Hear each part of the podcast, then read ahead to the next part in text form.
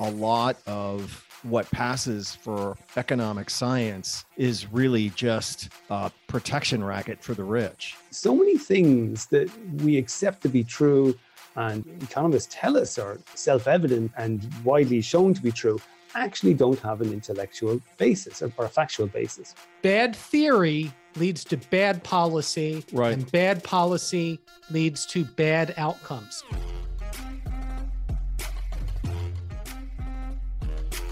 From the home offices of Civic Ventures in downtown Seattle, this is Pitchfork Economics with Nick Hanauer, the best place to get the truth about who gets what and why.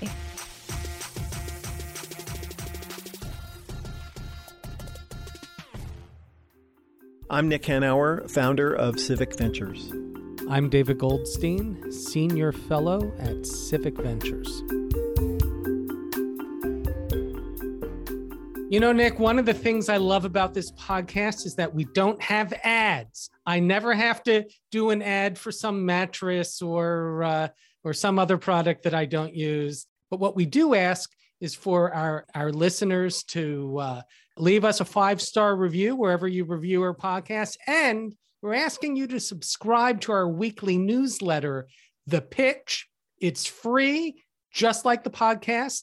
Uh, it's a weekly newsletter about the latest in progressive economics, and you can find a link in the show notes. Awesome.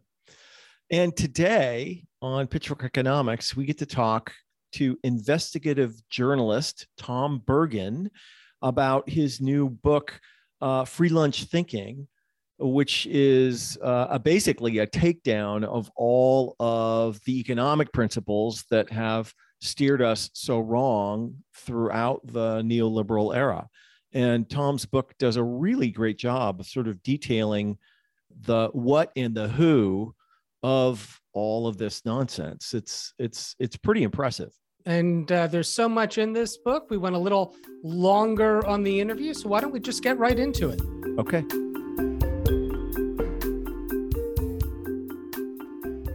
My name is Tom Bergin. I'm an investigative financial journalist. I work for the Reuters news agency, and I mainly focus on investigating corporate wrongdoing, tax avoidance, breaches of health and safety regulations, and all kinds of nefarious activity that uh, big companies sometimes get up to. My latest book, uh, Free Lunch Thinking, is taking some of those uh, skills and experience of, of scrutinizing companies and turning the focus onto the economics profession and examining whether the advice that we receive from economists really is as helpful as it uh, should be, or whether we should be scrutinizing that with the same degree of skepticism that uh, we do sometimes with some of our, our, less socially responsible corporate citizens. Well, Tom, uh, it seems like we're fellow travelers. Wonderful. and, uh, you know, we were really, uh, we saw the piece that you wrote and looked at your book and we're really taken by the arguments you, you make because we agree with you emphatically that a lot of what passes for economic science is really just a protection racket for the rich. You know, it's a bunch of made up ideas that advantage a small group of people at the tippy top and disadvantage almost everyone else and it all passes for itself off as science. So uh, I guess my, my, question is, what started you on your journey? Um, well, yeah, it's, it's interesting because it's, it's for me, it's it's a it's a deviation from what I usually do. Um, I, as I said, I usually look at uh, big companies, maybe governments, and oligarchs and people like that. My focus on economics really grew out of my day-to-day reporting, where uh, and one of the big areas was around uh, taxation. I started to, to report upon did an investigation about Starbucks tax planning here in the UK that led to a lot of you know changes and investigations here in the UK. And what's interesting is when you look cover that issue, you kind of realize, well, why why are the, the tax laws devised in a way that allow these companies to, to avoid paying tax. In that case, it turned out, you know, you know, met government ministers, spoke to people about it, and they said, well, look, you know, the theory shows that this corporate taxation is a bad idea anyway, because it, it saps investment. That got me thinking about, well, is, is that really true? You know, because I spend a lot of time talking to companies as well. And some of these things, I, you know, theory doesn't necessarily align with what I, I seem to appear to see companies doing. I also covered, uh, reported a lot about uh, regulation and the way in which big companies can game the rules. with respect to regulation, I mean, I I've heard a lot of uh, policymakers talking about how the uh, in regulation impose a lot of costs on business. But you know, I've spent months covering the BP oil spill, where we had a situation there where a flexible approach to regulation contributed to a company losing seventy billion dollars. Uh, so you know that didn't seem to be a situation where in, investors might have been hurt by stronger regulation. So my interest in in the subject really stemmed from seeing how the economic theories are applied and impact people and companies on the ground. And when I approached this, I, I did it, you know, the way that I typically do with an investigation is, well, let's start at the beginning and, and what do we know? And in a way, that was one of the most interesting and in some ways entertaining uh, aspects of, of researching the book was to find that so many things that we accept to be true and economists tell us are self-evident and widely shown to be true actually don't have an intellectual basis or, or a factual basis. And time and time again, I mean, in the book, one of the areas I, I really dissect, dissect on this is around the minimum wage. And one of the really interesting things about that was the way in which the economic establishment kept on saying there was a body of evidence that showed the minimum wage killed jobs when there just wasn't. Like, and I'm not just saying that my assessment of that, but the, the, the, key 1983 report that they all focused on and said this shows that specifically said we don't have enough evidence to show the um, the, the, minimum wage kills right. jobs. So, no, they were all relying on the models. You know, the Pareto optimality of the equilibrium system and it, it, you know, like it wasn't was it 94 when Card and Krueger did the first actual empirical uh check. it's just yeah. and they were they were treated with uh with just total disdain by the establishment. You had like right. people like Becker, Gary Becker going out, and Becker was one of these people claiming, look, this has been shown for years. And you're thinking, Gary, where's which studies are you talking about? Yeah. Here? I mean, so Card and Krueger had a gag. They used to call the, the body of evidence that existed the minimum fact um, research because there just wasn't that evidence. But right. it was totally the, the, the polls on this that had been taken were constantly economists totally said this would be the result. And the truth is, today it's effectively much the same. I spoke uh, researching the book to David Card, and he said, "Yeah, you know, basically people in labor economics accept that the minimum wage it doesn't function the way theory says it should. But you know, if you go outside that, I'm not sure that most people change their opinion. And indeed, if you look at the response to the potential of a $15 minimum wage in the United States, most economists said, yeah, you know, this is probably going to kill jobs. And you're thinking, how can you just say that off the top of your mind? I mean, where is that coming from? And that's, to me, was a really shocking thing. You're looking at the flippancy with which economists seem to not, not that be interested in facts very frequently. Yeah, but there's a whole bunch of lies that make up what we think of as you know the sort of neoliberal framework or trickle down economics or market fundamentalism whatever you want to call this framework of thought and you've identified what you call I, I think basically eight big mistakes can you quickly take us through what those eight are in the book i look at eight economic ideas that are widely accepted around the world. Um, I chose them, some of them, because I these are ideas that I'd come up against in my day-to-day reporting life. But all of them were chosen because they were important and they were applied by governments around the world, had been for, for decades now, and impacted many people's lives. The first one was a really big idea that influences people, and that is that the idea that bigger governments sap growth, that countries that where the governments government spending to GDP or taxation levels to GDP are higher will grow more slowly than ones with lower levels of growth. And this is something that people just accept around the world and it influences governments. The interesting thing about it, it's, it's just, despite the fact that people believe that there's evidence, there's not. I indeed is really interesting to talk to people who who genuinely believe this to be true. They're economists, and and oftentimes they would have proven this thought out of examining models. Um, but of course, then when you try and get the the data, they found themselves frequently confounded on that. That was one that uh, that was particularly interesting. It you know took me I you know traveled to the United States and, and around Europe to examine places where this had been people had, had put this in, into into effect um, with uh, not great deal, deals of success. One would add. Another idea I looked at was what I talk about the Feldstein revelation, and that focuses a little bit more granularly on the on the concept of taxation and looking really at at how taxation in, might impact growth and this idea uh, that high taxes discourage us from working. And one of the big arguments with respect to tax cuts is if you cut taxation, that people will work harder. You may, if you're lucky, get the Laffer curve impact, uh, whereby you actually cut taxes and increase revenues. But the main point is that people observably work harder. This is continually offered as an excuse or a justification for cutting taxes around the world. And of course, everybody likes it because, you know, I said the book is called Free Lunch Thinking. And hey, doesn't it sound like a free lunch? You cut taxes, people end up eh, feeling less pain, but they, they also uh, end up richer. So it's a classic free lunch. The problem is there's been huge amounts of studies at this, really going back. I mean, the first ones I found, you know, were, Eh, from the early 20th century, literally, you know, the, the first decade of the, of the, of the 20th century. But in the post-war period, we started to get a lot of data gathered on this and a lot of survey data and, and other data.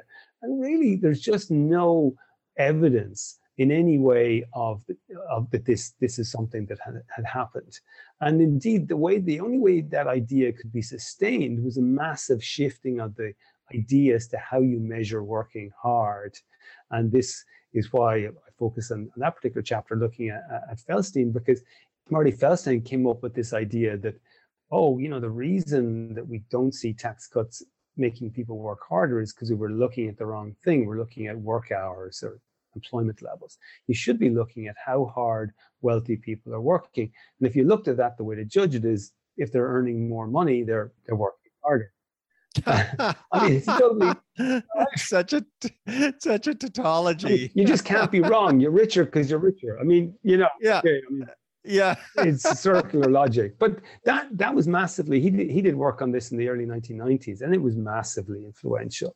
Um, he got a great data set um, from the IRS. Well, look, it all fits together, right? Because price equals value.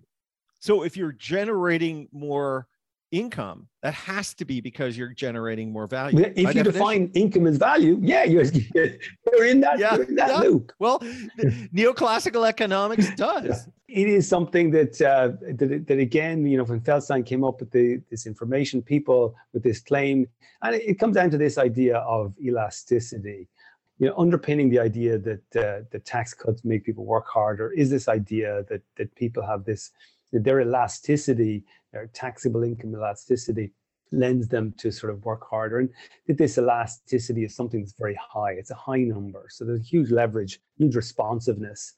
You know, it goes back to what we were talking er- earlier about, you know, this idea about demand and supply curves.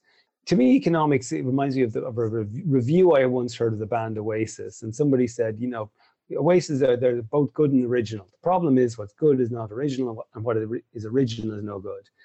Economics does that a lot. They take something like a concept of price sensitivity. You know, everybody knew about price sensitivity since we had money. I mean, that wasn't an, an idea that Adam Smith or anybody else came up with.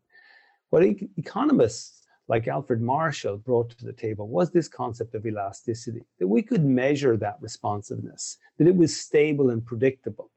And therefore, we could make policies that would use that elasticity to kind of influence pe- human behavior. The problem with it is nonsense. And every time you try and map it, you know, if elasticity exists, it changes so quickly that it's useless as a right. tool.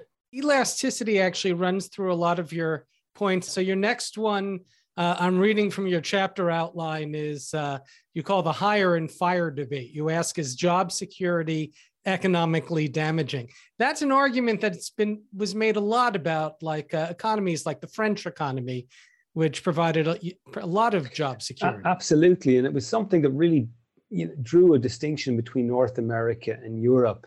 And Europe had pursued this model really, you know, it depends when you want to go back, but really the, the deviation was quite strong from the 1980s or 1970s, even even onward. And you saw this this situation whereby it became the, the European countries gave workers job security in a way that the United States didn't.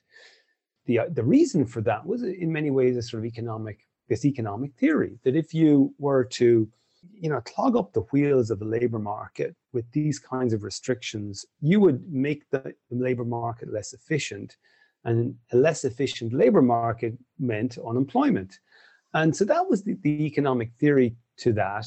Um, and europe was quite resistant of that and that was really just politically and depended also a bit on country to country. So more right of centre country like the United Kingdom, conservative governments there had eroded some of these these these job securities um, compared to mainland Europe. But it was a different differentiator uh, between, I say, North America and, and Europe. What was really interesting was around the time of the financial crisis, and um, you saw and this is why you know this this is not just some theory. This is this is something in the recent past you know countries found themselves in a real hole economically. They didn't have any money to to kind of get the economy going uh, to start up labor retraining programs. They had the idea oh we'll listen to the economists. They say we, if we cut employment protection in places like spain italy etc then we would create more jobs that the labor market would solve this. So they went and they did that. There were significant changes. And uh, of course, what happened was going also entirely predictable because, as it happens, the subject had been studied for decades before this, and for decades before, they had not managed to find any evidence link between employment levels and uh, and and job security, either its existence or changes in in that. Um, so predictably, unsurprisingly, then the Spanish and the Italian and other governments had the exact same experiences before. So they, they'd gone through this process. They had removed all these, these protections people had, made people feel less comfortable. But they hadn't got the payoff that they'd hoped for. And in the case of Italy, you know, I, I make the point that that's just not that's not just a political economic argument on a theoretical level. I mean, if you even do take a view and you support you know, neo-liberal economics or you know, neoclassical economics, whatever, you, you you still look at a situation whereby the government of Italy changed and the leadership that sought to make these changes and make a lot of market-friendly changes in Italy got thrown out effectively because of their pursuit of that one policy that they had prioritized over so many other things anti-corruption measures uh, the change of the bicameral system i mean a number of political changes that might have made italy a more efficient economy. They focused on that one because economists told it was most important. Economists to- thought it was most important because when they looked at italy this was the thing that struck them as most deviant from economic orthodoxy. So it jumped out to them what was, what was interesting is what you know that it, when businesses, international businesses, spoke out about Italy and what was wrong with it, that wasn't the thing that they focused on. So if you look at it from a kind of person who looks at well, what's happening on the ground in econ- you know, in the economy in Italy, you wouldn't have come to the conclusion that uh, employment regulation is the problem there. You might have looked at a whole bunch of other things. The fact that the commercial courts don't work, for example this is, and I think one of the things with the book, it's it's not about a left versus right debate necessarily on this. Uh, you have a situation where many of these ideas are subscribed to both by obviously economists of the Chicago School, but also people more on the liberal side, like Larry Summers uh, and others. So, right. but but that you know there are opportunity costs to to to pursuing these even if it's not a case oh they don't work well there's there's there's no downside uh, th- th- there certainly is What's another top, you know, sort of economic theory that you think led us well in the wrong way? I think one of the one of the other things that that I looked at was this idea about uh, can money make you a better manager? I've written a lot about executive pay over the years, and I think it's been a subject that really has illustrated some of the failings of the economy for ordinary people over the past sort of 20, 30 years. What I mean is that average incomes have pretty much stagnated in real terms, but the pay for the people at the peak of the uh, the, the, corporate uh, pyramid has just exploded. And if you look back and, and, and what's driving that, what I really discerned was coming back to the early 1980s when executive pay, when this sort of bubble started. Because if you looked from around about 1940 to 1980, executive pay hadn't really gone up. It, I mean, it had gone up in real terms, but only to the extent that average pay had done. But from then on, things changed. And what's really interesting is you can see this is a lot of it comes down to a single idea, which is this idea that basically executive remuneration was broken, particularly in, in, in, America. And the fact that people did not have managers, did not have incentives to encourage them to grow the share price, grow profits, etc., explained what was at that time apparently at some levels a poor uh, commercial or corporate performance in America. Uh, so the idea was that if you could take, uh, you know, the, the, idea was this agency theory, as it's called, that if you could uh, take managers and make them think like uh, investors, shareholders, that then they for there would represent more effectively the interests of said shareholders. But you know, one of the issues was it was a problem that didn't really exist. You had people like uh, Jensen, who uh, Mike Jensen, who was you know came up with this this theory and took it forward, and, and investors loved it. it. it. really just took off. Um, but you know, there, were, there wasn't actually a, there, were, there was a there was a stock market problem in the 1970s. That's for sure. That uh, the share prices languished. Now, what's interesting was that earnings didn't languish. You know, the, the, main problem with the stock market in the 1970s was that PE earnings compressed. And it, this is interesting if you, if you, look at the Shiller data on that, um, and this is the sort of basis of Shiller's Nobel Prize to show that markets are not rational. The problem was these people believed that that they were the, these are the freshwater people, some of them ex-Chicago people, a lot of them based around the University of Rochester. But they believed, of course, that, that markets were always sending a, a, signal that was accurate. And if the share price was low, it must mean that management were terrible. So they just decided that. And, you know, I think if you looked at it from an operational perspective, very difficult to, to sustain that. And the fact was you'd had this wonderful period in American corporate growth from the 1945 to 1970 period over which you know executive pay had not been tied to share prices as they were later on. But you know we had this explosion in pay largely because we had these share price uh, programs which were introduced in the late 1980s and, and, just took off enormously in the 1990s.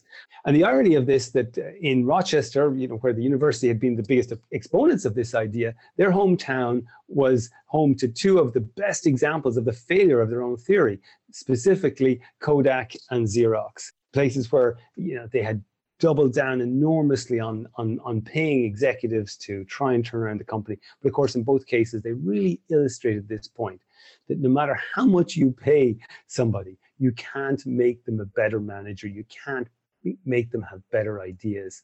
These are people who are not working, they're not slumping off um, before you gave them the share options. They're not coming up with better ideas after it it's a weird it's a weird idea because it assumes that these people became these managers without having dedicated themselves to doing a good job.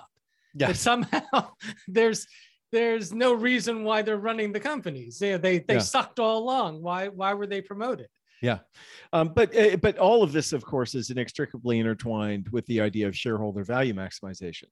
Th- this was the sort of win behind those sales. Is the the idea that the best thing for the economy was for managers to maximize shareholder value. And if you did, it would be good for everyone, right? You need that idea in place for any of this to make any sense. And of course, it's just simply not true.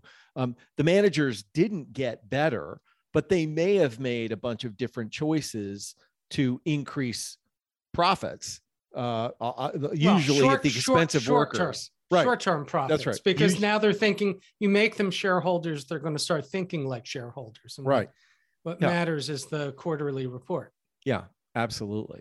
Let's skip number five, chapter five, which is the minimum wage, because that's like bread and butter yeah. this show. And our audience knows all about it.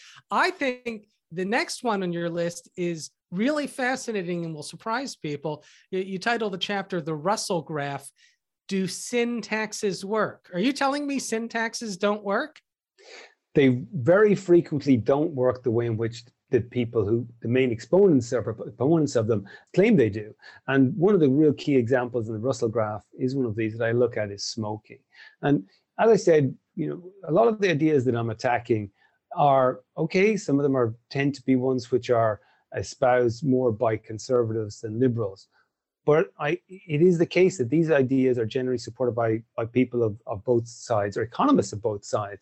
This is one of those ideas that probably you know a lot of liberals might be surprised about, but I'm, this is something because it's an idea that a lot of liberals subscribe to. The problem is that, that a lot of sin taxes don't actually work in the way, or don't work at all, or don't work in the way that, that we think they do. As I said, smoking is one I look at, and this is one where the whole approach of government to tackling smoking was sort of, you know, they're taken hostage by, by economics. And people took the view that we could use tobacco taxes to tackle smoking. And then over time, that, that idea that that was successful really took hold because what people saw was look, we've brought in tobacco taxes and people are smoking less. I mean, that looks like success and the pro- problem with, with, that was that when you looked at it more closely, uh, that really wasn't well correlated. And the second problem with that is if it's not correlated and one's not driving the other, then maybe are we doing the right thing or we may be missing a trick. And what I mean by that is that when the tobacco taxes were increased the most, uh, was not didn't weren't necessarily the time that, that smoking dropped the fastest. And the reality is when we saw other measures coming into play, like for example, denormalization, smoking bans, and other things, which politically can be difficult because they're more paternalistic, but we saw smoking drop more effectively. But the real damage for the concept as to whether economic theory is applicable in these things is the way in which the human behavior so totally confounds what the economic logic proposes. Smoking taxes should impact people who have the greatest economic incentive to respond to them. So if it's a fixed amount in a packet of cigarette, the less well-off people should curtail their smoking much more quickly than affluent people. But what we see again and again in every country is the inverse. So basically, you've got a situation where, and I was researching the book, I was coming from a, a borough here in London where 10% of people, less than 10% of the people smoke. I visited uh, Bransholme in uh, Hull in the north of the country where 50% of people smoke. The, the, the reality is that the, the, smoking could, you know, typically income based on typical incomes up there could be as much as 20% of av- average incomes. Whereas here it's just, you know, in, in, in London in the borough I was looking at, it, it was negligible. It was like low single digits. You know, economic theory clearly wasn't working there. Now, economists in common, as they typically do, will try and ad hoc it with some other ancillary explanation. But, what, but, but here's the thing: the one thing you know, the price is not working as a disincentive in Bransholme. And yeah. if you're involved in health policy, I think you do have something to answer for there. And we saw situations here in the, you know, you know, over the last 10 years where governments cut back tobacco reduction programs where you know, you know, spending money to help people quit while bumping up taxes at above um, you know, real inflation, the inflation levels. You know, and as I say, you know, in the UK, for example, it, was the 1990s before full advertising ban on tobacco came in. You know, we were incredibly slow here to, to to to to place restrictions on smoking. Again, you know, when it comes to the environment, we've seen situations where economists just can't get their head off tobacco, or sorry, get off, uh, carbon taxes.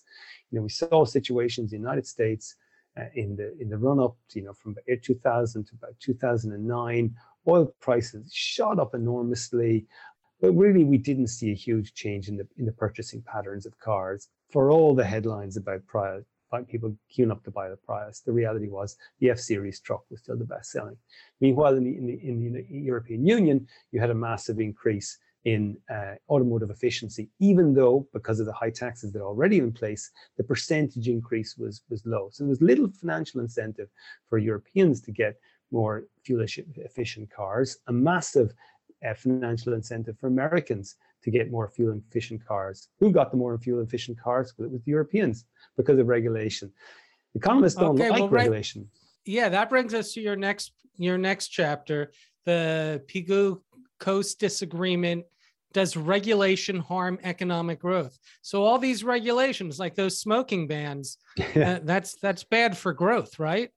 Well, any kind of the idea is, you know, the idea is that any kind of regulation kind of straight puts puts uh, business in a straitjacket, consumers. It, it's sort of like putting cotton wool between two beating drums, and it stops everything working. Uh, there's a famous uh, series that Milton Friedman produced in the, I think it was the 70s. And one of his his programs, he walks through the Library of Congress and the stacks of governmental regulations every year, and he sees them go up and up. And he was saying this is a sign of the way in which government is really just messing up the economy and getting the way of, of normal commerce. I looked at there recently at the, the rules of, of, of football, soccer, as you'd call it in the United States. And when that first was formalized, there were 13 rules. It took about two pages. The current FIFA international rule book is over 200 pages. Now, nobody is saying that soccer has gotten worse. The, the, the, existence of more rules hasn't damaged football. It seems to be a hell of a lot more popular than it ever was, and, and most people would agree right. the quality is better. And I think it's the same as true of regulations that govern govern interbank transactions. You know, the existence of regulation facilitate transactions. They uh, might be frustrating to us at times because yes, they have costs, but they also have a big payoff. Perhaps with the notable exception of sin taxes, all the rest of these economic propositions seem to magically advantage the rich and powerful. Right, right. Especially the one we didn't we didn't touch on the last chapter, which asked the question: Are taxes on businesses damaging? That's right. The answer is no. Yeah, and it and they don't. The key one is they don't discourage investment, which of course the main reason for giving these to people. No, and in fact, they probably encourage high taxes encourage investment because it's how you hide profits. What's fascinating to me, and I'd love for you to address this, is that you can call these mistakes or whatever it is. But what's really interesting is that they all tilt one way. Why is it that every single one of these mistakes advantages the rich and the powerful? How did that come to be? It's a really interesting question. I think, you know, what we see time and again underpinning, particularly tax policies, um, but I think it's also true of, of the regulatory policies, is a fear on the part of policymakers of the wealthy.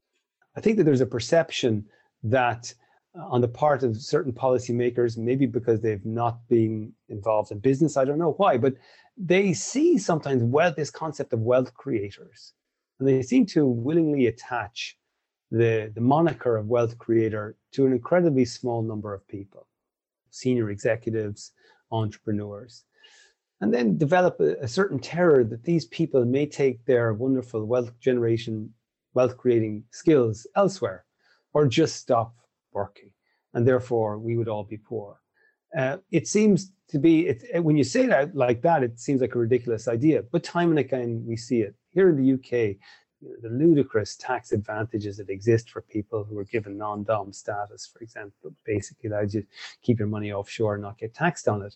I mean, entirely is defended the, on the basis of this idea of wealth creators coming and, and sort of spreading their, their munificence and, and, and, and, wonderful abilities and of, of enriching others around them uh, with everyone.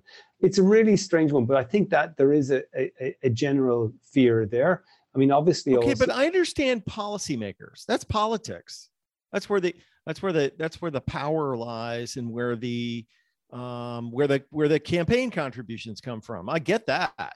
What I'm what I'm asking is why these were not mistakes by policymakers; these were mistakes by by economists, who surely are not influenced in the same way, aren't under the same pressure, and yet here we are.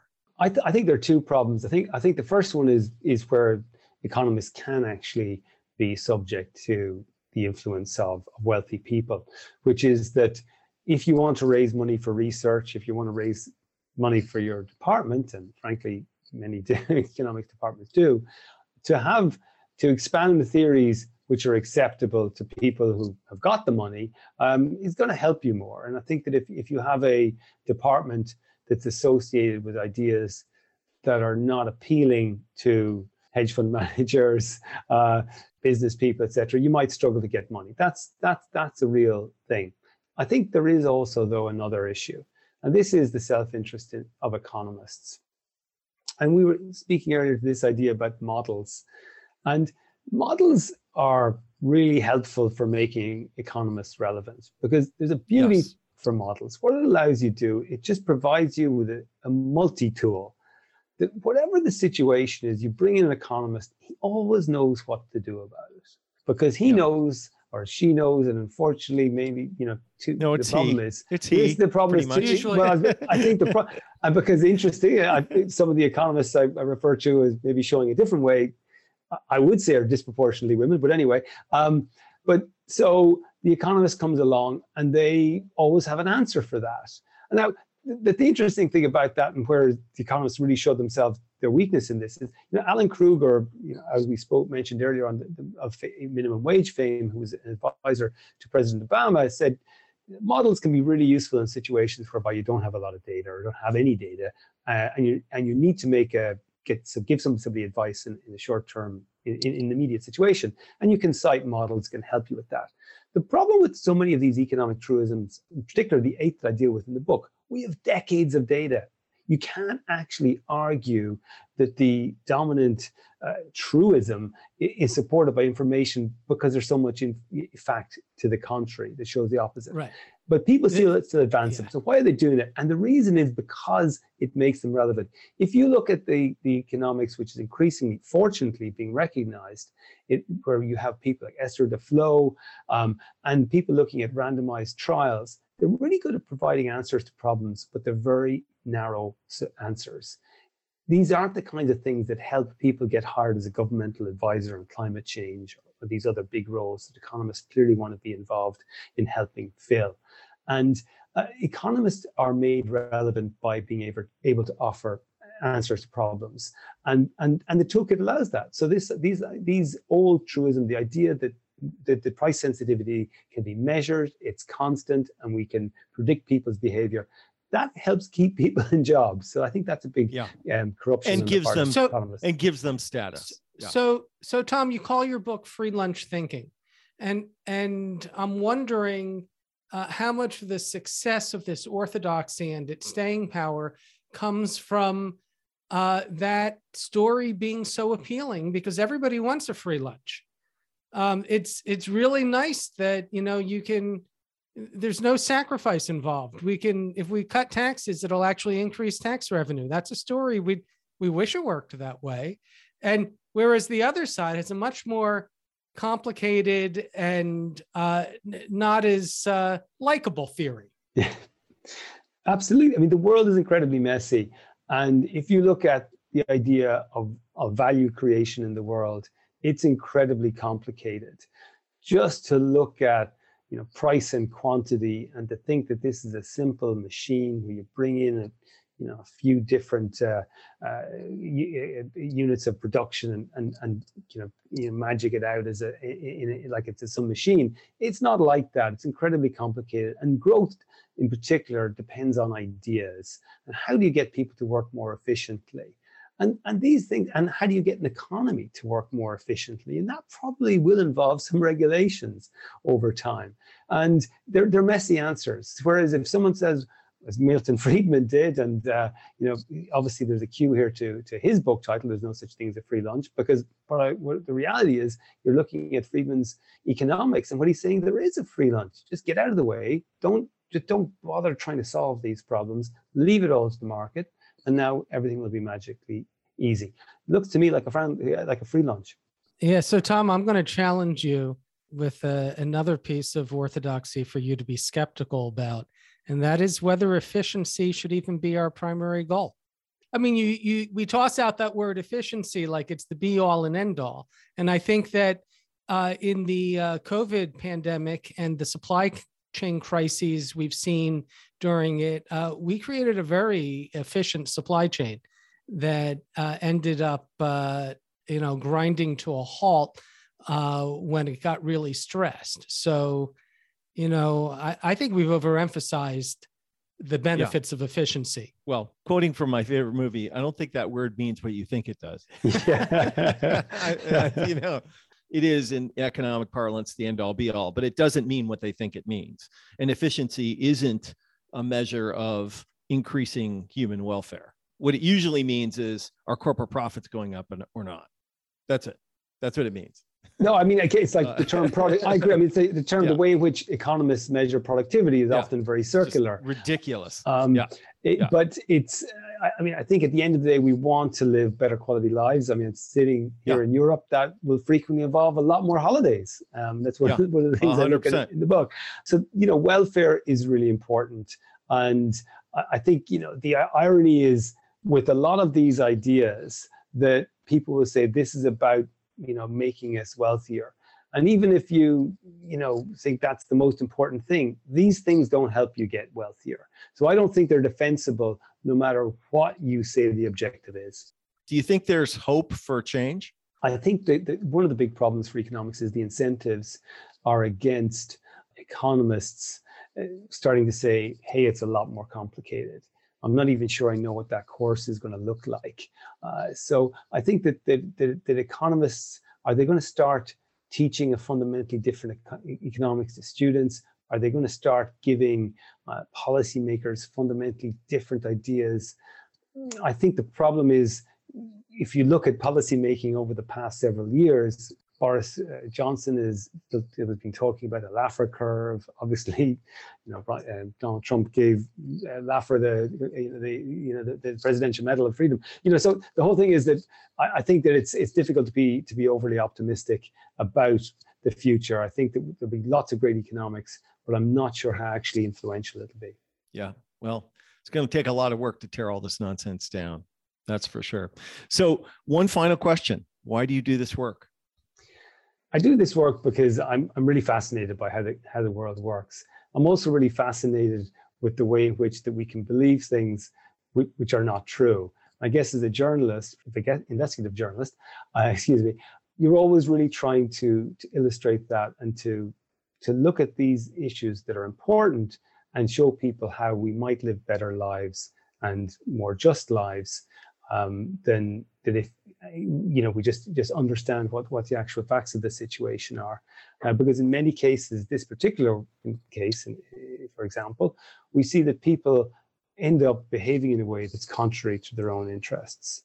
And even if you agree with the objective you'll see that this particular course of action is unlikely to get you there any quicker or likely to be less quickly than the alternative well, Tom, thank you so much. Really appreciate you having me on and appreciate your interest in the book. You bet. Best of luck with it. Thanks very much, Nick. Thanks, Goldy.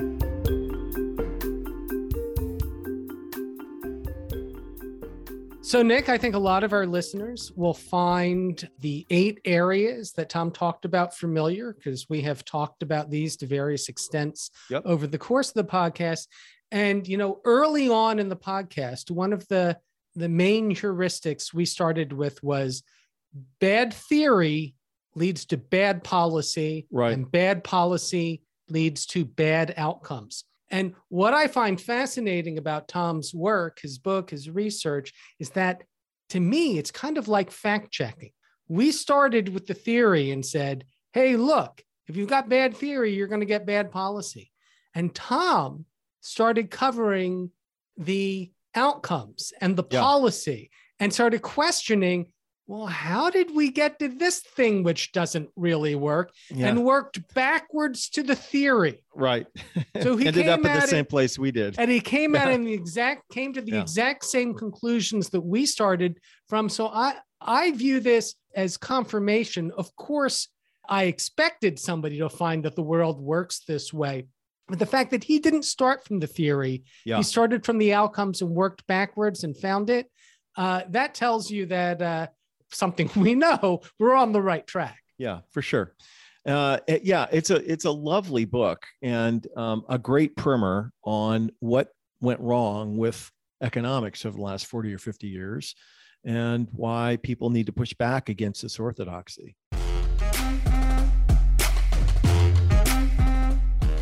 Pitchfork Economics is produced by Civic Ventures. If you like the show, make sure to subscribe, rate, and review us wherever you get your podcasts. Find us on Twitter and Facebook at Civic Action and Nick Hanauer. Follow our writing on Medium at Civic Skunkworks and peek behind the podcast scenes on Instagram at Pitchfork Economics. As always, from our team at Civic Ventures, thanks for listening. See you next week.